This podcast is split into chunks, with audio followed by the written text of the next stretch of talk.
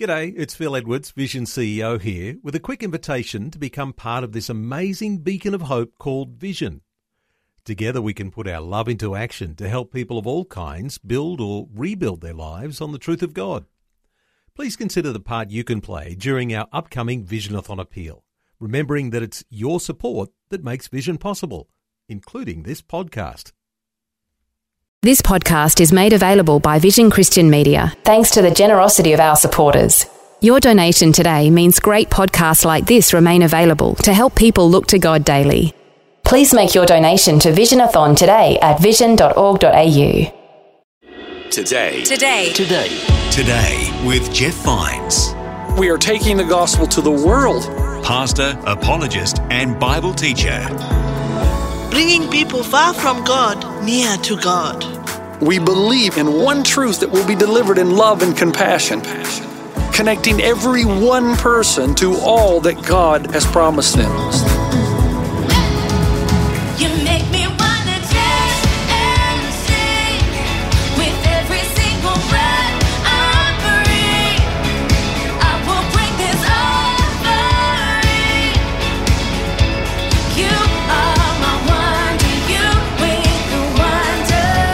Today. Today. Today, Today with Jeff Vines. Hello, my name is Bill, and today we'll hear the conclusion of Pastor Jeff's message about having faith over fear. The story of Nehemiah should inspire and encourage us to be bold in tackling the projects and passions God puts on our hearts. If you missed the first part of this message, you can always catch up wherever you listen to podcasts. Just search for Today with Jeff Vines. Let's join Pastor Jeff for the rest of this message. He's in the book of Nehemiah.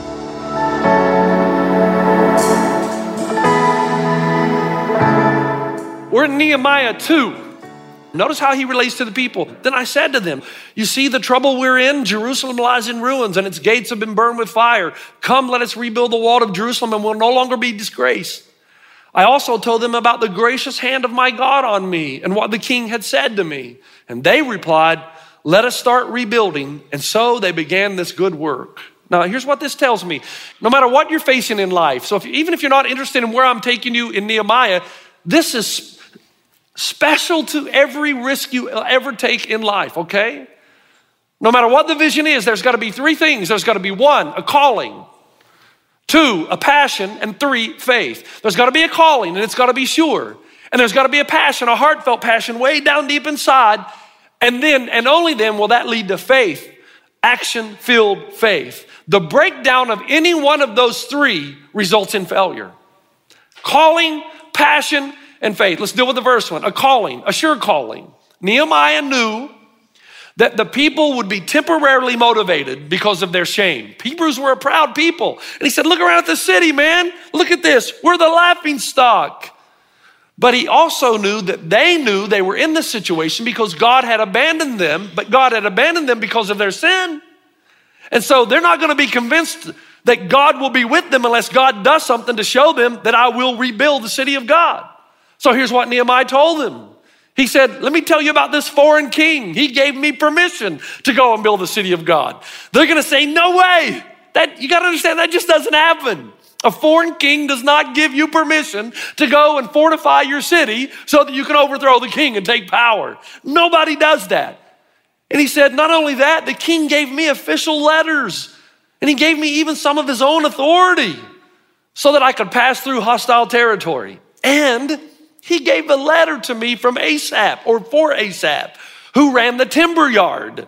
And Asaph was going to give him free timber owned by the king so that he can rebuild the walls and the city and even build his own house while he's working on the wall. You've seen these little shacks on construction site? Well, the king said, Nehemiah, take all the wood you want, build yourself a mansion, live there while you're building and working on the wall in the city. Now, do you understand these implications here, folks? Imagine Donald Trump. Oh, everybody looked up. Imagine Donald Trump going to Bill Clinton and saying to Bill Clinton, as you know, the election is not too far away. I would like to speak at the Democratic convention. I would like you to give me a letter of recommendation to the Democratic Party I would like access to all the Democratic funding, and I would like you to pay for my hotel room during the week of the convention. The only way that's going to happen is what? Divine intervention. It would have to be an act of God because that ain't never going to happen. And that's exactly what Nehemiah says to the people. Verse 8 again, and because the gracious hand of my God was on me, the king granted me my request. Oh my guys, look, look at what look at what's already happened. God has shown that He's with us, He's for us. We can build the city of God and the city of man. And their response, they were so overwhelmed with what they had heard, they said, Let's do it, let's roll, let's get this thing done, let's start rebuilding the city of God. Based on the confidence of what God had done in Nehemiah's life, they were now ready to move forward. Now, here's the question this is the big moment. This is the biggest moment we've had so far in this series. Do we have a calling? You have to know that there's a calling. That's the first thing. When you face a big endeavor, you're going to have fear. If you don't know, if you don't believe there's a calling of God on your life, you're never going to succeed and you're never going to do anything worthwhile. But there's a second thing the passion that you have to achieve the vision has to be heartfelt. Now, here's what I've learned and noticed in 30 plus years of ministry. Remember how I said all of these principles applied? A calling without passion is just a job without joy. God may have wired you and equipped you to do certain things, but if you hate it, your job will suck the life right out of you. And you may give effort to it, but it will be temporary and laborsome. There has to be passion for the calling, and it comes from way down deep. Now, what do I mean by heartfelt passion? Matthew 6 says, But store up for yourselves treasures in heaven, where moth and vermin do not destroy, and where thieves do not break in and steal. For where your treasure is, there will your heart be also. Now, can I take another time out? I cannot manipulate you to do this, and I cannot coerce you to do anything. Oh, I can for a while. And the thing pastors have to really watch, and I've said this, is you've got to be careful that you're not building your own kingdom rather than God's. And that's why I don't want to build some big edifice somewhere for millions and millions of dollars so people will come and say, Look how this beautiful building with glass windows and chandelier. I don't want to do that. I don't want to do that for your sake. And you know what? I don't want to do it for mine. The athlete in me will come out, and I don't want it to. This vision is from God because nobody's going to be glorified through that vision other than God.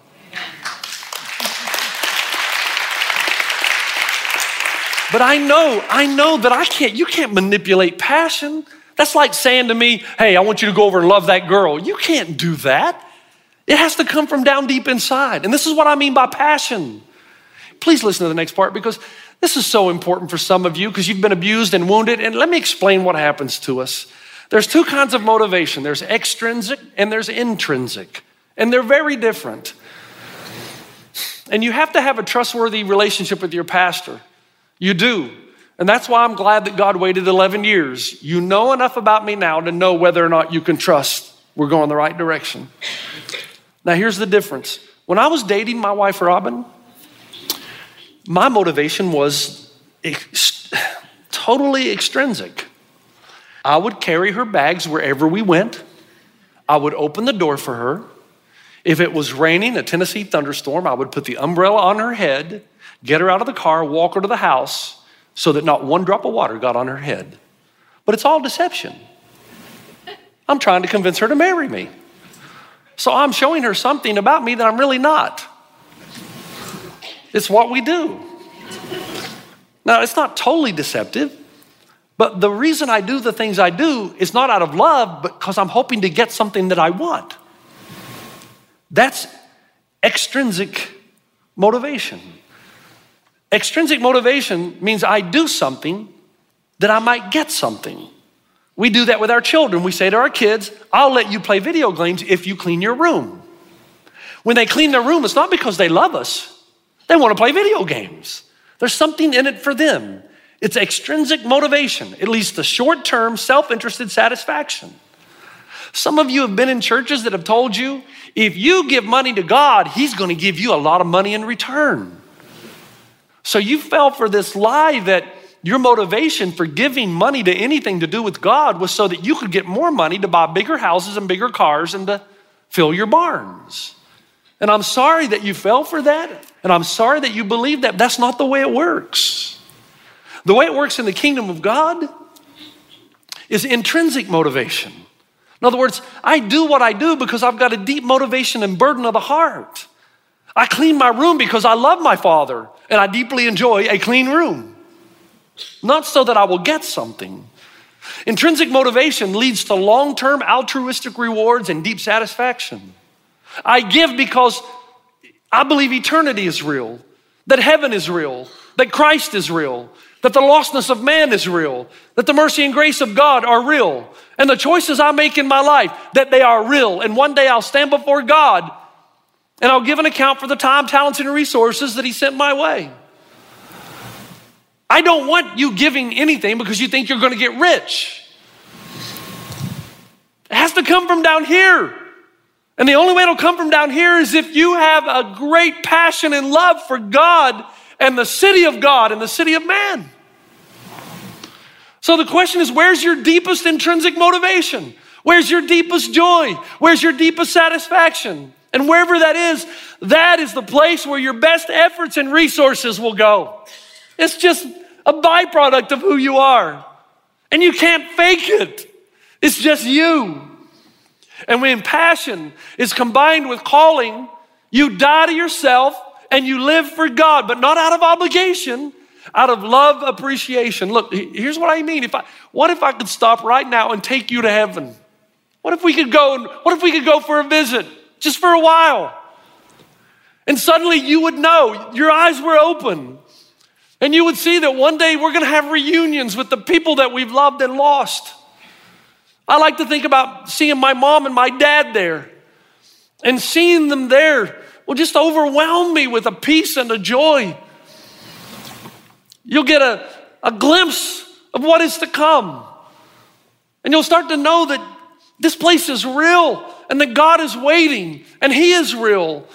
But it's not His plan that anyone should perish, but everyone would have everlasting life, that the Creator and the creature would have ultimate intimacy and relationship.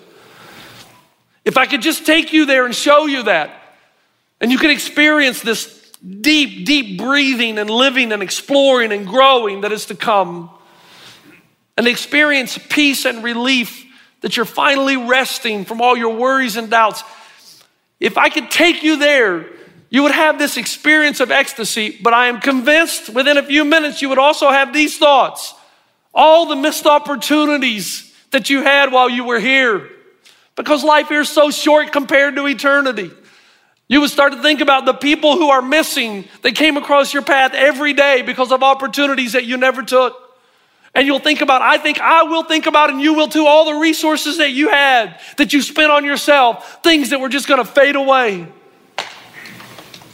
A.W. Tozer says this a ba- as base a thing as money is, it yet can be transmuted into everlasting treasure. It can be converted into food for the hungry and clothing for the poor, and it can keep a missionary activity or actively winning lost men to the light of the gospel and thus transmute itself into heavenly values. Notice the last line any temporal possession can be turned into everlasting wealth. Whatever is given to Christ is immediately touched with immortality. Where there is heartfelt passion, where there's a calling, then this is the last part trust. Are you with me? Yes. You got to know there's a calling and you, there has to be a passion way down deep inside that when you see this, when you see the potential of what's going to happen here in our valley, when you see that, some, it, either your heart is stirred and you're thinking, man, this is what my life is ultimately about, or you're just numb to it and you need to be reawakened. It has to come down from here. But if you do have that passion and there's a calling, then that's where you begin to trust, and trust overcomes fear. You will trust that God will meet all your needs for the task ahead. Remember the saying that we have with the supernatural calling of God comes the supernatural wisdom and power of God to complete the task. Now, I want to show you this final step of Nehemiah here in chapter 2. I want you to notice something. In Nehemiah 2:20, Nehemiah said, "The God of heaven himself will prosper us Therefore, we, his servants, will arise and build. Now, that same word is used in Second Chronicles 16 Certainly, the Lord watches the whole earth carefully and is ready to strengthen those who are devoted to him. It's the same word prosper. As if God looks to and fro over planet earth to see whose heart is really bent toward him, and suddenly he bends the resources that he may prosper them because he trusts them to build the city of God. And then in Proverbs 21 1, the same idea. In the Lord's hand, the king's heart is a stream of water that he channels toward all who please him. In other words, God bends the heart of the king toward those who please him. Favor, ultimate favor comes from God. This is the message the Bible gives you and me that when your heart is turned toward God and He can trust you to use your time and your talents and your resources for the kingdom of God, then it's like streams of water. God starts to bend those streams toward you.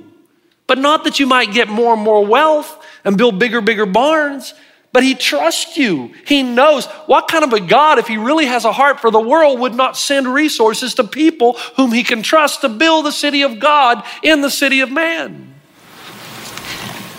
God resources those he knows will reinvest in eternal things. His favor is on us, but he's waiting for our hearts to get right and to get pure.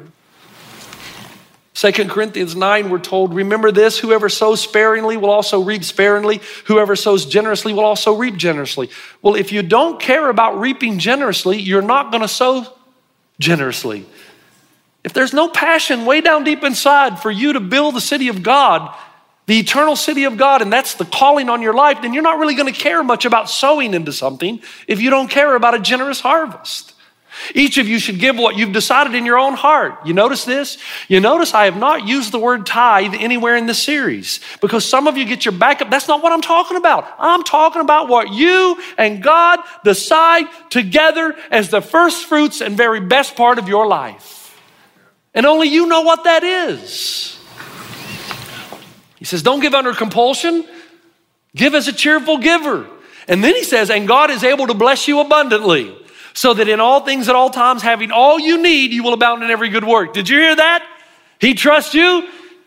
Streams of water flow toward you. He bends resources toward you to make sure that you have everything you need at the next moment. You want to abound in every good work. Can I go back and read the last lines of A.W. Tozer again? The last line reads Any temporal possession, any temporal possession can be turned into everlasting wealth. Whatever is given to Christ is immediately touched with immortality. You can choose to use your resources for things that will die or things that will live forever.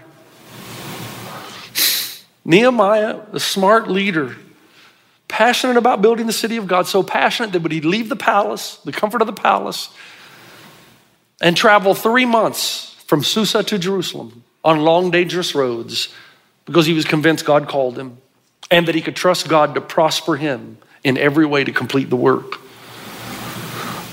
So, the real question are we passionate about this vision? Seeing people far from God coming near? And what in our lives gets more of our heart than that? The Bible would tell us whatever that is, that thing is our God. See, that's the beauty of living in life. God sends you so many things and you're allowed to spend them on yourself. But the very best of you, the very best of you goes to God and the city of God. Will we as a people acknowledge the call of God? And then when we give our very best that God may continue to resource our efforts. Here's the thing about revival it comes when God says it comes. It stays if we position ourselves in a place where God can trust us. Then the windows of heaven will open and He will use us to change the world. I know this has been used many times. I rewatched it this past week and I want to end with it. Schindler's List, the movie. At the end of the movie, there's a powerful scene. I know that it's been repeated again and again. It's about the life of Oskar Schindler, who was a German industrialist, actually a member of the Nazi Party. He's credited with saving over 1,100 Jews during the Holocaust, basically by employing them in his factory, an enamelware and ammunitions factory uh, in occupied Poland. The end of the movie, again, which is about his life, these 1,100 Jews gather around to express their gratitude. Remember what happened next? Schindler's assistant gives him a ring with an inscription. It's Hebrew from the Talmud. He who saves one life saves the world entire. Schindler grabs his hand, tears come down his cheeks, and he whispers, I could have got out more. I could have got out more. Over and over with a sense of desperation, he just keeps repeating, I could have got out more. If I just made more money. And then he laughs. He says, I threw away so much money, you have no idea. And you get the feeling from Spielberg that it's about this time that Oskar Schindler has a transformation of his own. For a while in the movie, his whole motivation was just to show the Germans they couldn't get the better of him. But then it became about people. His assistant looks to him and says, There will be generations because of you. Schindler says, I didn't do enough. I didn't do enough. The assistant says, You did so much. And then Schindler walks over to his car. Remember what he says, This car, look at this car. Why did I keep this car? I didn't need the car. 10 people. 10 people right there. I could have gotten 10 people, 10 more people. And then he pulls a pen out of his jacket pocket. He says, Look, this pen, two people. This is gold. Two people, at least two people, maybe one, but probably two people. And then he collapses at the realization of what he had done with his life. And he staggers into the arms of his assistant. And he kept repeating over and over as the music plays, and it just grips you. I could have got one more person, but I didn't. I could have got one more person, but I didn't. I could have got one more person, but I didn't. And he falls into the arms of the entire crowd as slowly one Jew after the next gather around him. He continues to weep. I could have gotten one more, but I kept this ring. I just want to ask you what is it that you would give up for a life? What would you give up for a life? What are you holding on to that God requires for a life?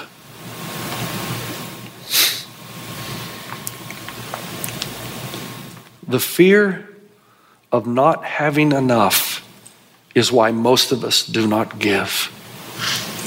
And the irony is, God says, if I could trust your heart, I would make the channels flow toward you because I know you're going to reinvest it in the city of God. And until you overcome fear with faith and passion, God will not trust us to change the world. It's your move. Let's build the city of God together. Father, I thank you and praise you in Christ's name. We're so thankful for the vision that you've given to us. It just feels right. It seems right. Father, I, I ask you to move in a very special way in our lives. We love each other. We're family here. Move in our lives. Help us to see the way forward. The excitement around this place to know little by little makes a bundle. And if we all are engaged, this is so easily doable. Thank you for so many people who give so much for the ministry that happens in this valley. There will be a moving of the Spirit of God to call us to greatness. And when we're able to see that greatness through the power of your Spirit, as soon as fear comes in, that it will dissipate under the weight of calling and passion and faith and trust in your provision for our lives as individuals and for our church in Christ's name. Amen. You've been listening to Today with Jeff Vines. Next time, we'll bring you a new message from Pastor Jeff. You can listen to more messages like this. Just search for Today with Jeff Vines wherever you get your podcasts. You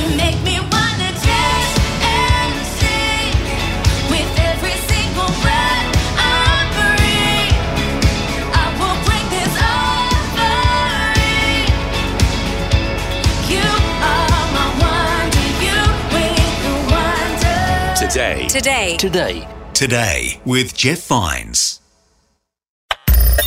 Thanks for taking time to listen to this audio on demand from Vision Christian Media. To find out more about us, go to vision.org.au.